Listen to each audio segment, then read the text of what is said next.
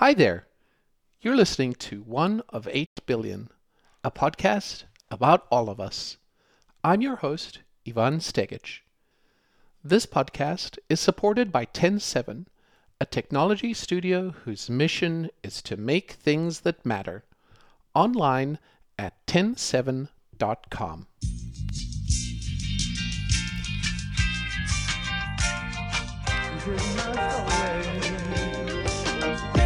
We all have a story, don't we? We've all had successes and failures, joy and disappointment, love and sadness. And yet, we've all made it to here, to right now. Our stories are one amongst 8 billion others. 8 billion other stories, each of them unique, each of them grand in their own way, and each of them a window into the humanity that connects us all. One of 8 billion tells life stories from around the world. Let's listen. Our story today is about Tolu Adeleye, the co founder of AJ Tennis Academy International, a group that is working to provide opportunity and inspiration for kids in developing countries through sports.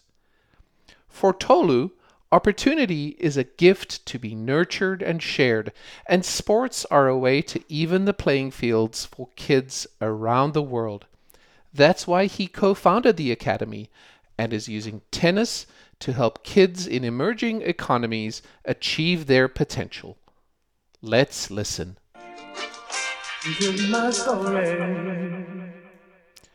Welcome to One of Eight Billion. Would you please introduce yourself? The name is Tolu Adeleye. A bit about me born in DC to Nigerian parents and spent much of my formative years in various parts of Nigeria for boarding school, which included middle school and, and high school. Uh, moved back to the US in my mid teens. I went to college in Maryland, worked on the East Coast after college in Jersey, New York, Philadelphia, and a few other cities on the East Coast. Then left for business school, again on the East Coast in Boston, worked there for a little bit. And then a few years ago, moved to Minneapolis for a job. And here I am speaking with you today. It's lovely to have you on. I'm so glad to be talking to you. I don't often talk to people who are expats and have returned to the United States. Usually, the story is I started outside of the United States and I immigrated, and here's my story. But you have parents who are Nigerian, born in the US, became an expat, and then came back. So tell me a little bit about your childhood and what caused all of that. So I didn't have a whole lot of choice in becoming an expat since I was only about three or four years old when I left and uh, my parents didn't exactly consult me in that decision. I finished high school a little early, at about 15. And my parents essentially gave me the choice become a Nigerian citizen and go to school here, or head back to the US with your passport. And here's a few dollars to help you get settled there. But we will not be returning with you and we will not be supporting you. And good luck to you, whatever happens to you. Having been away from my parents six years prior, taking the next step and becoming fully independent, to me at that point seemed like a logical next step. I had a brother who had been in the States in the same context, born in the US and had returned a year before I did. He was about 17 or 18 years old. So we met up with him, moved here, and got a job at McDonald's and started college and paid my way uh, both with the money I made and some scholarships and some financial aids here and there to help me sail through college. And what does your now look like? You're in Minnesota, you've moved here for a job. What does your now look like? It's a good question. Now has been a bit challenging. Moved here for a job, just in terms of context. I've got an MBA, so I've been in the business world, both in management consulting and investment banking. And I've done both of those things, both for consulting investment shops, and I've also done it internally for uh, some big Fortune 500 companies a few years ago, a few friends and I co founded an organization called AJ Tennis Academy International. The mission of the academy is to leverage tennis to help kids around the world, mostly in emerging economies, achieve their potential. So I spent some time working on that, evening, weekends, and holidays, including travel, administrative work that that required, as well as doing my normal job. Unfortunately, about few years ago, I got in a car accident, suffered a bit of a brain injury. I've been having a little trouble getting back to my normal self. So going through a bit of medical and some other and rehab, trying to get myself back uh, to normal shape. But in the meantime, while I recover, I'm spending time resting my brain to help it recover, as well as spending some time on the academy trying to see if I can give it a little more energy to get it to the ideal state. And the ideal state is to build a world class tennis academy somewhere in an emerging country. Right now, the target is Nigeria, where we can have continuous, structured, and more planned program for these kids that's an incredible aspirational goal for for an academy of that sort. I know that tennis was a big thing for me growing up in South Africa and playing tennis as a young kid and growing up watching Boris Becker and Stefan Edberg and all of the guys that played in the 80s and 90s yes. at very young ages achieved such success and wondering how I could do that not realizing that of mm. course I didn't have the talent that they did, but but it was a dream. So I imagine that there are so many young lives that could be changed across Africa yes. in that way. Oh, absolutely. What I find interesting is, Ivan, if you can allow me to give you just a little bit of phased history here. If you look back in the 70s and 80s, where the Americans and the Eastern European sort of dominated tennis, right? So you have your Becker, your Borgs, your Connors, and whatnot. And then if you look at in the last 10, 15 years, when your Eastern Europeans dominated tennis, right? Your Ljubicic, your Djokovic, and many others. If you look at Serbia, a country of about 5.5 million people that has had a lot of talented people, you know, Ana Ivanovic and, and many of those people. And then you think of what happened 15 years prior was essentially the opening up of Eastern Europe, where those mm. opportunities essentially flooded eastward. And these people became incredibly hungry and now have emerged on the scene. The question I ask myself is this a time for Africa? Opening up of the opportunity in, in Africa so that these kids can have an opportunity.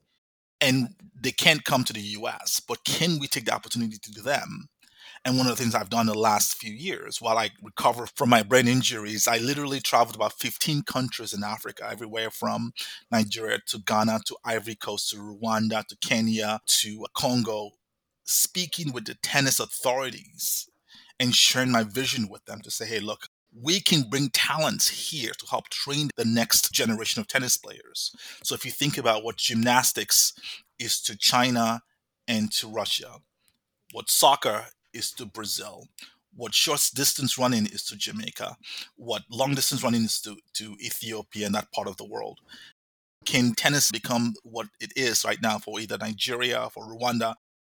But for that to happen, there needs to be a development, an, an ecosystem. So everything from identifying talent to training to competition to exit strategy and then an opportunity to reintegrate them back into the tennis community that ecosystem needed to be built. And my job or my passion is to help build this with which whatever government was interested in partnering with us to help accomplish this vision. I love this vision. I love the fact that you are attempting to help so many people in one fell swoop. I think that's wonderful. Did you want to play tennis when you were young? What did you want to do when you were growing up? Is that even a thing in your mind? Ivan, that's a great question. I think back to my driving ideas when I was a kid, and I vacillated from wanting to be a wild refuge, a wild animal refuge person because I loved geographic. Mm-hmm. At one point, a gas station attendant because I saw their pockets bulging with cash, and I thought that's an easy way to make to make money. Eventually, into business and whatnot. The thing I never wanted to essentially never thought about being was in sports.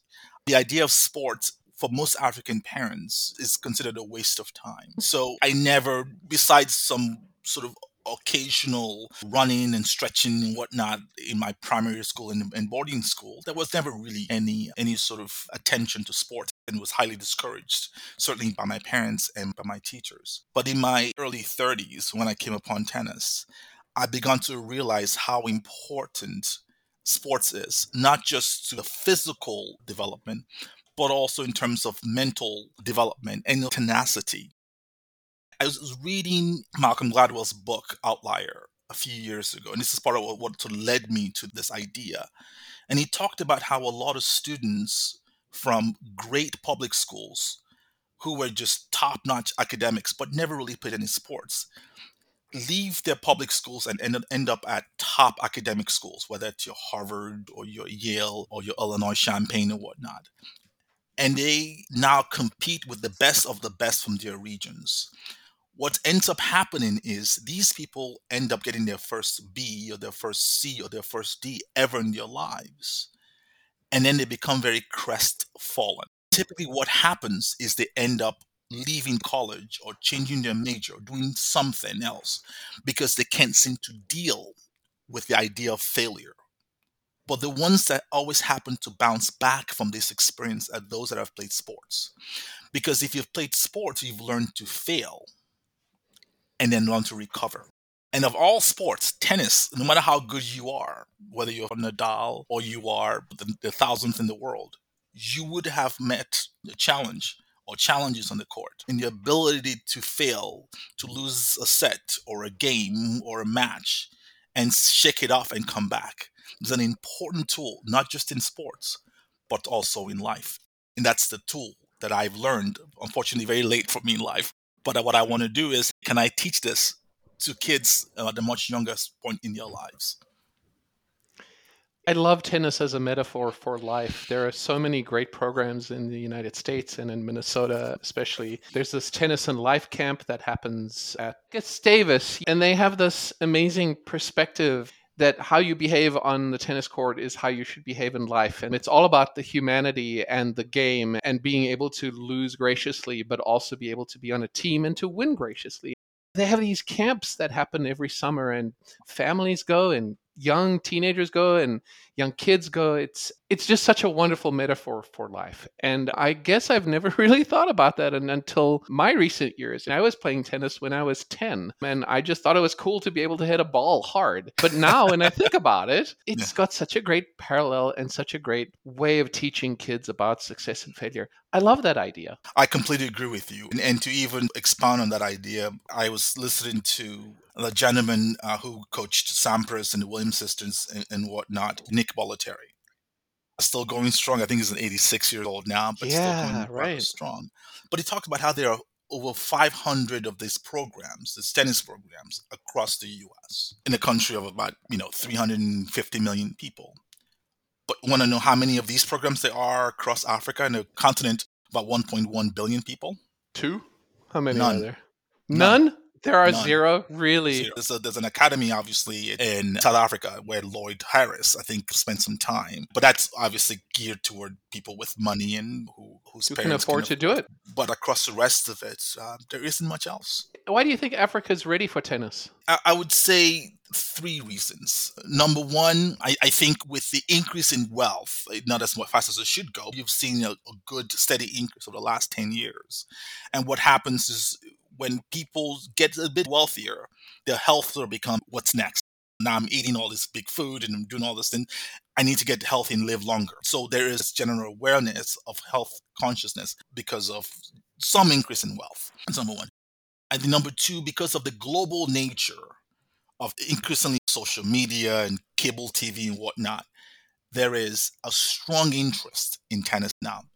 Here's an example. When my partners and I started this started this nonprofit, we weren't really quite sure what to expect. But we thought we'll partner with some local programs in Nigeria and just go out there with some tennis balls, some t-shirts, some rackets, and a bunch of things that our good partners have been kind enough to raise for us and see what happens. Ivan, we showed up and there were kids lined up around the corner who just wanted to be a part of this. And over the last four or five years, we've had over 5,000 kids come through our program right? This is with minimal marketing, with minimal broadcasting. They just want to be a part of this and they're yearning to, to differentiate themselves and become a part of hmm something interesting. So there's a yearning for that. And I think, again, the attendance of our program is a testament to that. And then I think number three, I would say, is just a general interest in government to find ways to become more relevant. So a chance to put ourselves on the map. You look at the top 100 players. There's always a flag next to your name, and you besides South Africa, whether with Kevin Anderson or with Lloyd Harris, you don't really find any African country there. And I think this was this was some of the things I, I heard about when I was meeting with these officials. How come we can have our name next to one of our people? I'm sorry, our flag next to one of the people from our continent. And I said, good question but it doesn't come easily. You need to invest in it. You need to spend time developing it. And I'm happy to do that if you will let me and if you give me the, the infrastructure I need to make it happen. It's very inspirational. I um, so admire what you're trying to do for Africa and for all the people who would clearly love to play tennis. From the sounds of things, it's a great, it's a great sport. It's very inspirational for me have you had an inspiration in life, a memorable boss or a leader that you worked for, or someone you respected that gave you that drive, that inspiration that you are giving to young people today? Indeed, I have. The person I'm thinking of is a gentleman named Robert Pagano, who was a partner at Deloitte Consulting, where I worked for many years, both before and after business school. I remember when I first met with him, I was this 20 year old, 21 year old kid, and he had just made partner, and I looked up to him so much. But every time we were meeting with a big client, and we were with you know some of the world's biggest private equity who were doing some big work, he would look to me and defer to me and say, Tolu, what do you think? Not as a chance to sort of intimidate me or to put me on the spot, but because it's like this area you are more familiar with this, I would defer to you, which in that world, in a world of sort of battle of egos, these partners and those who are in that sphere of stratospheric height want yeah. to hug all the time, airtime to, especially around clients. But he would always defer to me and let ask me to go for a walk. And I'm not sure he intended to do it, but for me, because he deferred to me because he wanted to know what I genuinely thought. It made me wanted to work harder. It gave me a lot of confidence and certainly inspired me quite a lot. So that's what I would say was, and I would say Robert Pagano, Bob Pagano, as I call him, as one of my one of the guys that really inspired me a lot. What inspires you today to do the work that you do?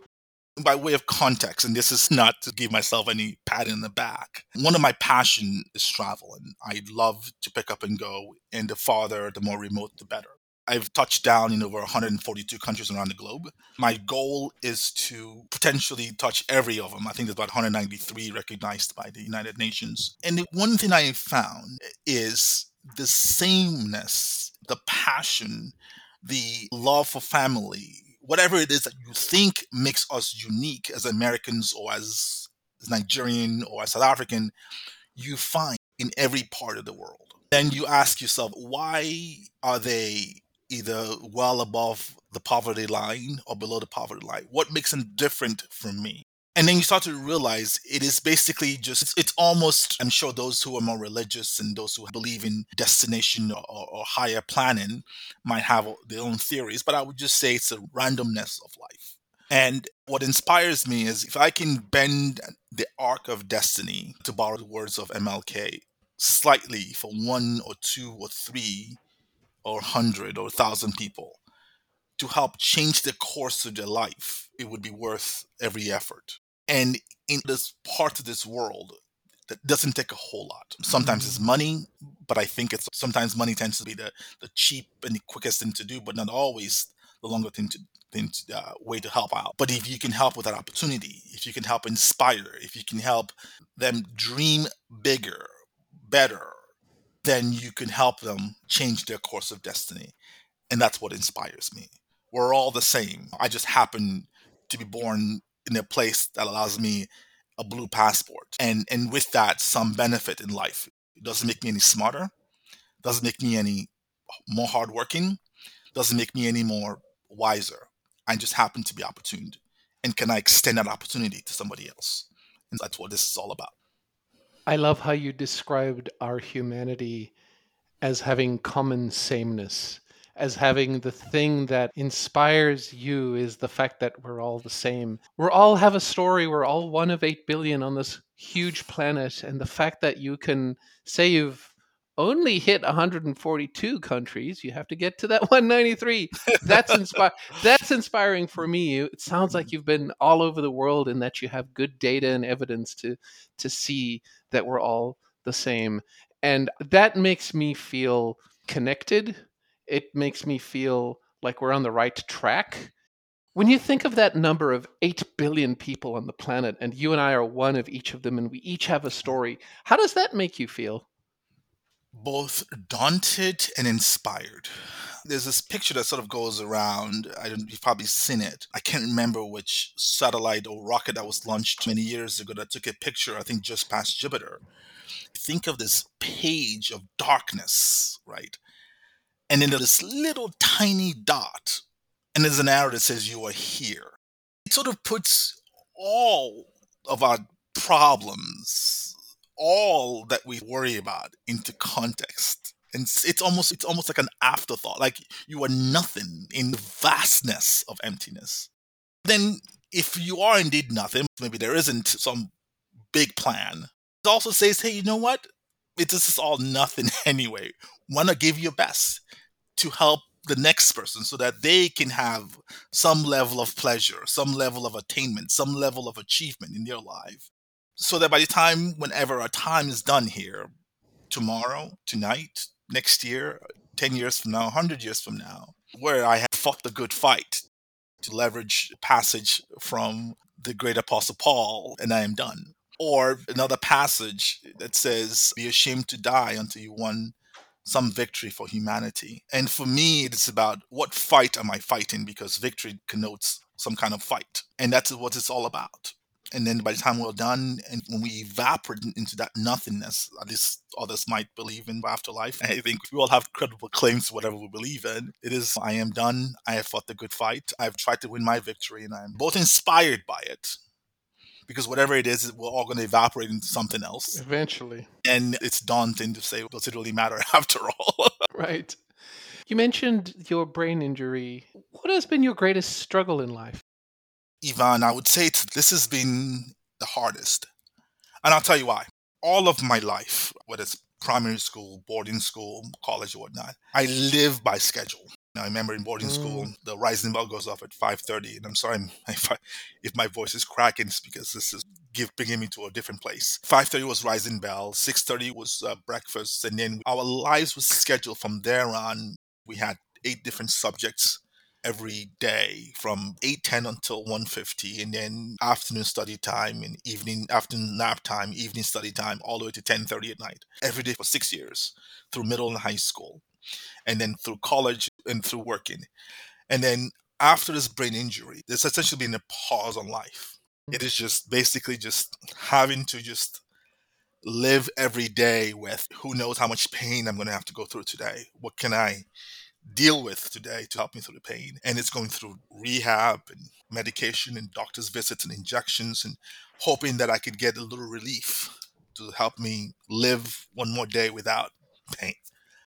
So going through this process, not quite knowing what's next, it's been tough. It's been the toughest thing, having to fight through a lot of emotions and a lot of, you know, that comes with the uncertainty. But in spite of that, knowing that I'm still fortunate, I live in a country that I know there is a safety net that will, if things go really bad, they will take care of me. I, I can still, fortunately, still play some tennis, even if it's with some level of pain. I have family that, and friends that love me and take care of me. So, not my ideal, but I still consider myself very lucky. And maybe this is some the universe's way of helping me focus more on this tennis academy because if I were working full time, it would probably be in the back burner. But now it's always my forethought and ability. How can I do better? How can I be more productive with this time? Is a mm. question always behind every day. What makes you smile? When I watch a beautiful tennis match. um, and I am an addict. I watch tennis all day. So now that I have more time, I watch all the tournaments and watching these people being at their best is, is a beautiful thing and it makes me smile what makes me smile? It's a connection with humans every day. I can work full time and I still deal with some pain. I'm able to travel here and there. And those moments when I'm able to connect with another human who speaks a very different language from me, who has, to borrow your words, a different story from me, but somehow we're able to find that connection, whether it's over tennis on the tennis court, whether it's over travel, or whether it's over food. That's a reason to smile. It is. It definitely is. You talked a little bit about your brain injury and the struggle that you have. How has it changed your perspective on life and maybe the meaning of life? I would start by saying I'm still learning because I ask myself every day, I ask myself that question every day. And I'm still hoping for that profound answer that sort of shakes my foundation. It's helped me better understand the fragility, the frailty, and the fleetingness of life. This happened in an instant. It was on a Friday night. I'd worked full time, worked all day, spent I'd gotten up at 5 a.m., gone to the gym, worked all day, met up with some friends, and I was heading home around midnight when the car ran the red light and hit the Uber in, which I was. Oh In an instant, in an instant, about four years ago, my life changed. It's made the fragility and the fleetingness of life more real to me, and that every day is is a day to be grateful for and to make the best of it. I wish I could tell you something more profound, but I think the script has still been written. I think the simplicity of what you said is what's profound. You hear people talk about, oh, I, I'm trying to seize the day. I'm trying to make sure I'm happy with what's going on now. But until something happens and until you have that own self realization that all you really have is now, like that's the profound part of what I think you're describing. Thank you. I'm sorry that you had that accident. That's absolutely awful. And I wish you only the best in your recovery. Thank you. Like I said, it's a day at a time. I'm making progress, not as much, not as fast or as quickly as I would like it to be, because of course we all want it to be done yesterday. But every day without intense pain is a day for which to be grateful. One final question. What do you hope you'll see in your lifetime that you haven't seen yet? I'll go back to tennis, and this is a, this is what drives me. I told you I watch all these tournaments. Uh, Miami is going on right now, and watching these beautiful people play the beautiful sport of tennis. I was and watched Indian Wells. You know, Indian been some of Wells, yeah, wasn't that incredible? and I was amazing. Unfortunately, my guy didn't win, but that's Nadal. And I've been some of these tournaments, whether it's in Estonia or in Abuja, Nigeria, or in Roland Garros, or at, at the Billie Jean King Center in New York. What I hope to see is a facility like that in Nigeria or Rwanda, whichever country we end up partnering with, where these kids come in shy and with selfie facing and and almost hiding behind their own shell and watching tennis help them become more exposed more confident and more curious about the world in which they live and it's happening every day and they they become part of this global community and have bigger dreams higher aspiration and deeper inspirations that is what i hope to see That would be amazing. I, I'm so grateful for the time you've spent with me today. It's precious and it's important, and I'm so happy that you were able to spend the time talking to me about your life and about tennis and about being one of 8 billion. Thank you so much for giving me this time, Ivan. You guys are amazing. You guys are doing great work. I love this idea. It immediately connected with me because for me, the purpose of travel is to continually find that sameness that connects us all. It's almost like the question that Einstein was trying to ask what is it that connects everything in the universe? I'll leave that to Einstein because he's obviously much smarter than I would ever be. The question I ask is what connects us all? What is it that connects us all? And that is, for me, an interesting quest in my travels, in my meetings, and in my connections with people. We are, after all, the same, aren't we? It doesn't We matter where we're all. from. Exactly. Exactly. I hope you'll join us in the next episode of One of 8 Billion when we hear from Ernesto Tagwerker, the founder of a software boutique called Ombulabs. My mom, it's a different story. She studied to be an attorney. She became an attorney, even being pregnant. And I think she took probably like the last final exam while being pregnant with me. But she's actually been the entrepreneur of the family all along. And I've learned so much from her. And I've learned a lot from my dad too. I've definitely learned a lot from them and just making sure that I am getting as much value for my time as I possibly can is a big lesson that I have from my parents. This has been One of 8 Billion, a podcast about all of us, online at oneof8b.com. Join us again next time as we listen to one of 8 billion other stories. One of 8 billion is supported by TEN7 a technology studio whose mission is to make things that matter. Find out more at TEN7.com. I'm Ivan Stegic. Thank you for listening.